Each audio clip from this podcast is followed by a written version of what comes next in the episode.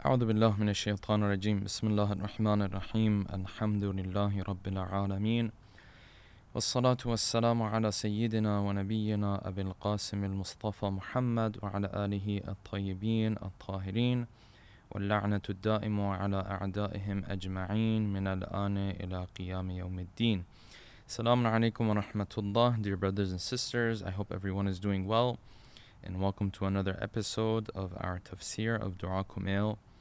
Podcast. In the last episode, we essentially ended here where we talked about how Ali ibn Abi Talib, through this dua, he asked Allah subhanahu wa ta'ala for the forgiveness of his sins. And it's interesting when you normally think about a dua the first thing that comes to your mind is asking Allah subhanahu wa ta'ala for different things. But in reality, what we find with Ali ibn Abi Talib is that essentially a lot of the dua is not necessarily him asking Allah subhanahu wa ta'ala for things. It is more so a discussion, a conversation. It is more so venting sometimes. It is more so building a relationship with Allah subhanahu wa ta'ala, explaining how generous and how merciful Allah subhanahu wa ta'ala is and of course, in the midst of this dua, in the midst of these, you know, these statements and these principles of Islamic teaching that he is speaking of, then you will find uh, certain times where he will actually actually bring up a certain request that he has. So this, uh, what we're reading right now in these lines, is actually a part a part of the dua where the imam is literally now asking for things. So this was the last request that we went through. He said, وَبِالْقَضِيَّةِ الَّتِي حَتَمْتَهَا وَحَكَمْتَهَا وَغَلَبْتَ مَنْ عَلَيْهِ أَجْرَيْتَهَا أَنْ تَهَبَ لِي فِي هَذِهِ اللَّيْلَةِ Ya Allah, I ask you by the right of these laws that govern the world. And we mentioned this and we talked about this that these the law that he's referring to is the idea that when you sin you are to be held accountable for it that there's no running away from the authority of Allah subhanahu wa ta'ala. There's no eluding, you know, the, the authority of Allah subhanahu wa ta'ala. He's asking Allah subhanahu wa ta'ala by this issue, right? By this point.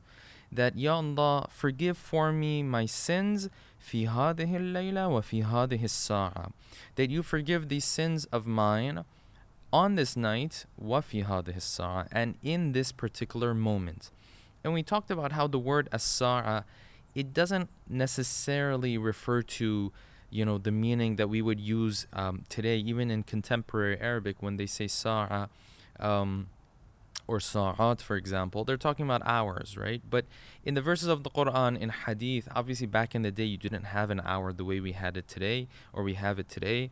So when the verses of the quran or hadith say as-sa'a they're more so talking about a moment and this is part of the reason why the day of judgment is referred to as as-sa'a in the verses of the Quran يسألونك عن الساعة أيان مرساها um, the reason why it's referred to as as-sa'a is because it feels more so like a moment and that the idea of it being like a moment is uh, pointed out to be a means of surprise like it catches people off guard right and again these are we have verses uh, that talk about this, but I don't want to go into too much detail there. Nonetheless, Ali ibn Abi Talib is asking Allah subhanahu wa ta'ala, Ya Allah, forgive my sins, forgive them tonight, forgive them right now. And we said that this illustrates and shows to us the urgency that Ali ibn Abi Talib feels in asking Allah subhanahu wa ta'ala for the forgiveness of his sins. Okay, and then he started to explain what he means by these sins. He said, كُلَّ جُرْمٍ أَجْرَمْتُهُ Every offense that I have committed. وَكُلَّ ذَنْبٍ أَذْنَبْتُهُ In every deed that is deemed a sin. And of course, dhanb, the word dhanb itself means a deed that brings about a consequence with it. And that's why we call a sin dhanb, because it is a deed that brings about a consequence, the consequence, some of which are in this world, some of which might be in the next world. وَكُلَّ قَبِيحٍ أَسْرَرْتُهُ in every ugly thing, this might be an ugly deed or it might be an ugly uh, attribute of a human being that I have concealed. Okay, forgive all of these, remove all of these. وَكُلَّ جَهْلٍ عَمِلْتُهُ In every ignorance that I acted upon. And we said the reason why Ali ibn Abi Talib is using this word jahl is because essentially every sin that the human being commits, the reason for it goes back to a form of ignorance. This is a longer discussion, but You find traces of this in Surah Yusuf. Yusuf alayhi salam, when he is speaking to in that first encounter that he had, those critical moments where Zulaykha makes that request for him to approach her, right? قالت هيت لك. Then you find the first words that uh, Yusuf alayhi salam says over there is innahu rabbi ahsana mathwai innahu la yuflihu dhalimun he says I will not do this because I will be amongst the wrongdoers. But later on when he's talking about this and the other women in Egypt start to approach him he says ya Allah take me to prison because if you don't take me away from these women asbu ilayhinna wa akum minal I will be amongst the juhal. I will be amongst those who are ignorant right? So what he's saying is that if I act upon this sin, I will I am acting upon my ignorance. Therefore sin and ignorance they always go hand in hand with one another. كتمته أو أعلنته أخفيته أو أظهرته whether I hid them or they came out into op- into the open. This is where we ended roughly. Of course, there were some other points that we hadn't mentioned before that I wanted to mention uh, before we move on. And then this was the line where we ended essentially. وَكُلَّ سَيِّئَةٍ أَمَرْتَ بِإِثْبَاتِهَا الْكِرَامَ الْكَاتِبِينَ Ya Allah, every evil deed of mine that I did, that you ordered these writers, and we'll have to talk about who these writers are, but these honorable writers that you have, every evil deed that I committed and that they wrote down, I need you to forgive all of those. Okay. Now, there's a lot to talk about here and a lot to unpack here, so we're going to, you know, unpack that in just a second. I'll read a couple more lines and then we'll come back. الَّذِينَ وَكَّلْتَهُمْ بِحِفْظِ مَا يَكُونُ مِنِّي Those that you had appointed to be in charge to record, right, and to watch the things that I'm doing. وَجَعَلْتَهُمْ شُهُودًا عَلَيَّ مَعَ جَوَارِحِي and those that you had made them a witness upon me, they would stand there and they would witness what I was doing, مَعَ alongside my bodily members, my organs, my limbs. Okay, so we're gonna unpack this these lines in particular and talk about who these writers are. Okay, al-kiram al-katibin. This, of course, is a terminology that Ali ibn Abi Talib is not using for the first time. This is coming from the verses of the Quran. In Surah Al-Infitar, you find Allah subhanahu wa ta'ala says, these are verses 6 through 12 that I am quoting. He is speaking to the human being. He says, Ya ayyuhal insan, ma gharraka bi rabbika karim What is it that makes you uh, arrogant? What is it that makes you go against your Lord? The one who is honorable, the one who is generous. الذي خلقك فسواك فعدلك في أي صورة ما شاء ركبك the one who created you in you know the most magnificent of manners كلا بل بل تكذبون بالدين وإن عليكم لحافظين These verses says, this is verse 10, that certainly there are those who are watching over you. Not watching over you necessarily in the sense of protecting you, although we'll talk about this. This is one of the uh, essentially the functions of an angel. And the functions of an angel is really a very beautiful topic. Inshallah, if we get an opportunity, we'll delve into that. That is one of their functions. But this is hafidin more so in the sense of they are doing hifth of everything that you do. They are watching and witnessing everything that they that you do. Kiram and katibin.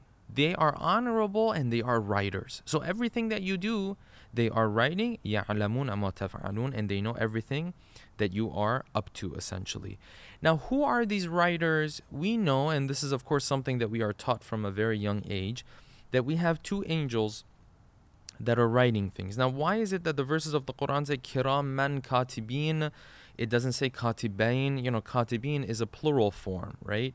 And usually, I won't say always, but usually in Arabic, when you use plural, you're talking about three and more. We do have instances where uh, you use plural form and you're referring to two people. But for the most part, when you use it, you're talking about three and more. Whereas we know these two angels, the angel who is responsible to write the good deeds of the human being on the right side, and the angel who is responsible to write the bad deeds of the human being, the evil deeds of the human being on the left side, we know that there's two of them. Why is it that the Quran is saying, you know, as a as you know, as a plural? Well, maybe, maybe because these two angels are the ones essentially who are directly in charge of the deeds of every human being. this does not mean that they are the only ones who are writing, right? If you think about it, and when I say think about it, like when we go back to Islamic literature, you find that there are thousands, you know, upon thousands of angels, and each one of them has a different job. And a lot of them are writing, in fact. A lot of them are people, or not people, but like, you know, angels who are supposed to write the deeds of the human being. Yes, two of them in particular are the ones who are directly witnessing what each and every human being is doing, right? But that doesn't mean that once these angels write, that other angels do not write. No, maybe once these angels write, and in order for this to be transferred to the heavens, then it is written again. And we have we have some traces of this idea uh, in, in the verses of the Quran, because the Quran talks about there being more than one book that consists of of the incidents and the events in this world right? So there's a lot of discussion there. So i'll leave that but that's that i just wanted to clarify that because that's probably one of the first questions that comes to mind is well if there's two angels why is the quran saying kiraman katibin? Why is the quran saying that there are angels that write right? And it's used in the plural form. So that may be one reason why. Okay. Now in terms of those who witness the deeds of the human being and you found in you know the later lines of the dua Ali ibn Abi Talib also touched on this he said وَجَعَلْتَهُمْ شُهُودًا عَلَيَّ مَعَ جَوَارِحِ he said that yes you made these angels a witness there but then there are other ones as well it's not just the angels who are there and who are writing the deeds of the human being in fact you find that there are multiple witnesses that will show up on the day of judgment that will bear witness to the different deeds that the human being has committed. So I'm going to go through somewhat of a list of these different witnesses, and our mufassirin have talked about this alongside the verses of the Quran or when they are uh, explaining these verses from Surah Al-Infitar, they've talked about this.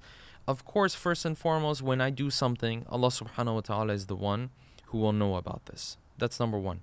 Number two, the second person who will know about this, or the second group who will know about this, are the prophets and the awsiya of the prophets, the successors of the prophets, those who have knowledge of everything that has happened and everything that is going to happen.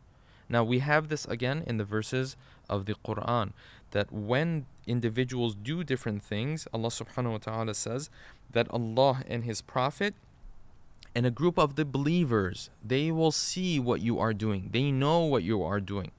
And we know from other ahadith as well that the actions of the human being that they are recorded and witnessed and known by the Ahlul Bayt as well. Okay, so when the Imam of our time, he knows exactly what I'm doing. And that's why when you look at the ahadith, you have you actually find different ahadith. You have some ahadith that speak of the idea that uh, you know the book of deeds of each and every uh, human being are uh, essentially presented to the Imam of our time once a week. Some ahadith say twice a week. But setting aside all of that, we have multiple ahadith in which it says that the Ahlul Bayt had the type of knowledge that they knew everything that was going to be and everything that was going to, everything that has been and everything that was going to be right? And that there are certain books that they have where this information is uh, available to them. Of course, these wouldn't be like your know your typical normal books. These are some special books. We don't have much knowledge of what these books actually look like, but you know, in in our hadith specifically in the book of Al Kafi, in the chapter of Imamat or the chapter of Hujjat, the one who is a representative of Allah Subhanahu wa Taala, we have uh, multiple ahadith that talk about this.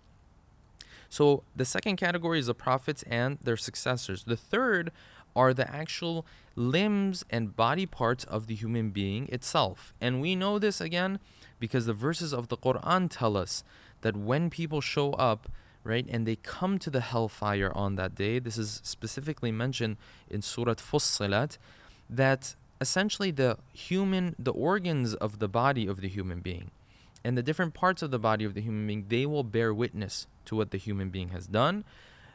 Alongside that, the skin of the human being in particular is mentioned as well. That the skin of the human being will bear witness against them. Okay, then that's the fourth, the third category. Then after those three, of course, yes, the angels would be the fourth category. Then after that comes the earth or the land that someone is walking on. Okay. We also know this from multiple ahadith and also from Surah Zilzal because Surah Zilzal says that when that earthquake takes place, يَوْمَئِذٍ تُحَدِّثُ أَخْبَارَهَا that the earth will then speak of its incidents and of, and of its inv- events and of its news and of its information. What is that referring to? That's referring to what the human being was doing on earth. And then beyond that, we have hadith also, and this is the last category, that the time of the day in which the human being committed a deed, that time of the day will bear witness also against him or for him, you know, depending on whether it's a good deed or a bad deed. Okay. Now, so you see this whole category of witnesses. It's not just the angels who are writing, it's not just the angels who are essentially keeping record of what the human being was doing. Nonetheless, the angels in particular are there and we and these are, you know, the angels are known for this that they would be writing the deeds of the human being. Again in Surah Qaf, we read this. Now in Surah Qaf, Allah subhanahu wa ta'ala actually uses two words, right? that seem to be referring to these two angels. So this is what Surah Qaf says. This is verses 16 through 22. وَلَقَدْ خَلَقْنَا الْإِنسَانَ وَنَعْلَمُ مَا تُوَسْوِسُ بِهِ نَفْسُهُ وَنَحْنُ أَقْرَبُ إِلَيْهِ مِنْ حَبْلِ الْوَرِيدِ That we created the human being and we know what the human being is thinking to himself وَنَحْنُ أَقْرَبُ إِلَيْهِ مِنْ حَبْلِ الْوَرِيدِ And we are closer to him than the jugular vein إذ يتلقى المتلقيان عن اليمين وعن الشمال قعيد when those moments are there where the two angels Raqib and Atid okay these two angels are sitting there and they are hearing everything that he is saying on his right side عن اليمين وعن الشمال ما يلفظ من قول إلا لديه رقيب عتيد and there is nothing that he says except that Raqib and Atid are there to hear what he is saying. Okay. So a lot of scholars have said that this Raqib and Atid that the verses of the Quran are referring to are referring to the two angels that are sitting on the right and left side of the human being.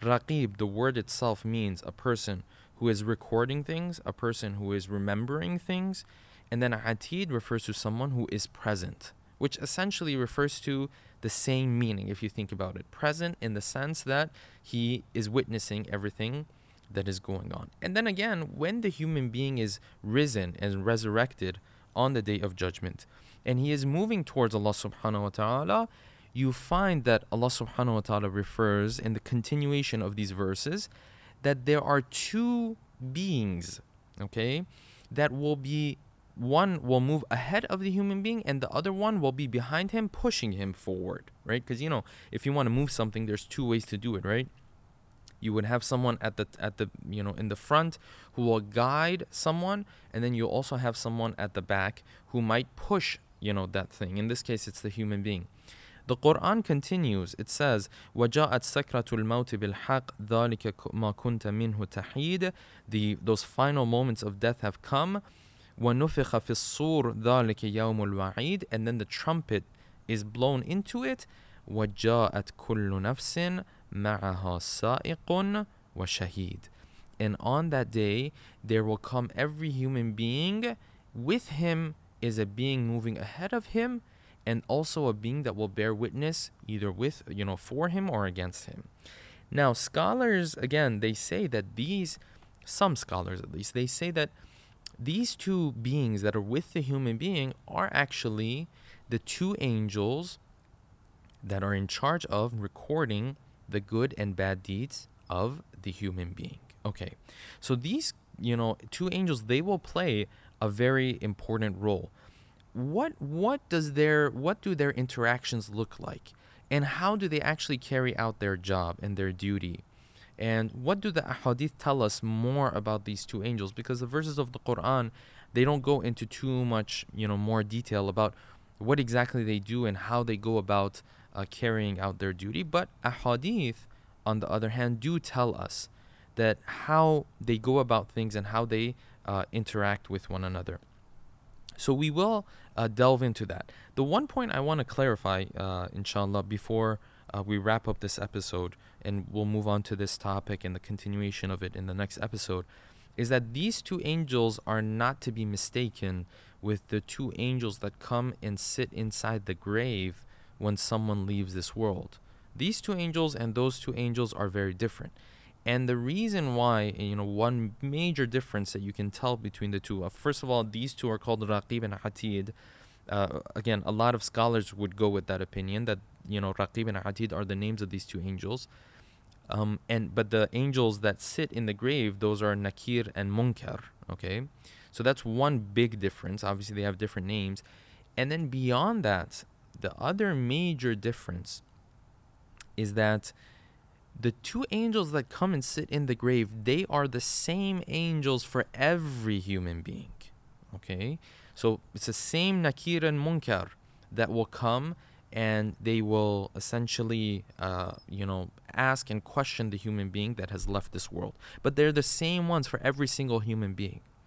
Whereas the two angels that we are talking about, when we talk about the angels that are recording the deeds of the human being, each one of them, or each pair, I should say, are specific to each and every human being. So what that means is that my Raqib and Atid are going to be different from your Raqib and Atid. Yes, we use the same title for them, and the Quran is using the same title for them, or the same category for them, but that doesn't mean that they're the same. So essentially, if you take the number of human beings that are alive and multiply it by two, that's how many Raqib and Atids you would have. Whereas Nakir and Munkar, like we mentioned, it's just Nakir and Munkar. It's the same pair of angels that will come and question every human being. So I just wanted to clarify this because this is a common misunderstanding that people have. They assume that these two angels that are recording the deeds of the human being are the same ones who will come inside the grave and they will do uh, the questioning of the human being, whereas the reality is that these two are very different from one another. Inshallah, in the next episode, we will talk about how Raqib and Atid, these two angels uh, that each and every one of us has, how they go about their uh, duty. Thank you very much for being with us. Inshallah, we'll continue with this topic in the following episode. Keep us in your du'as. Wassalamu alaikum wa rahmatullahi wa barakatuh.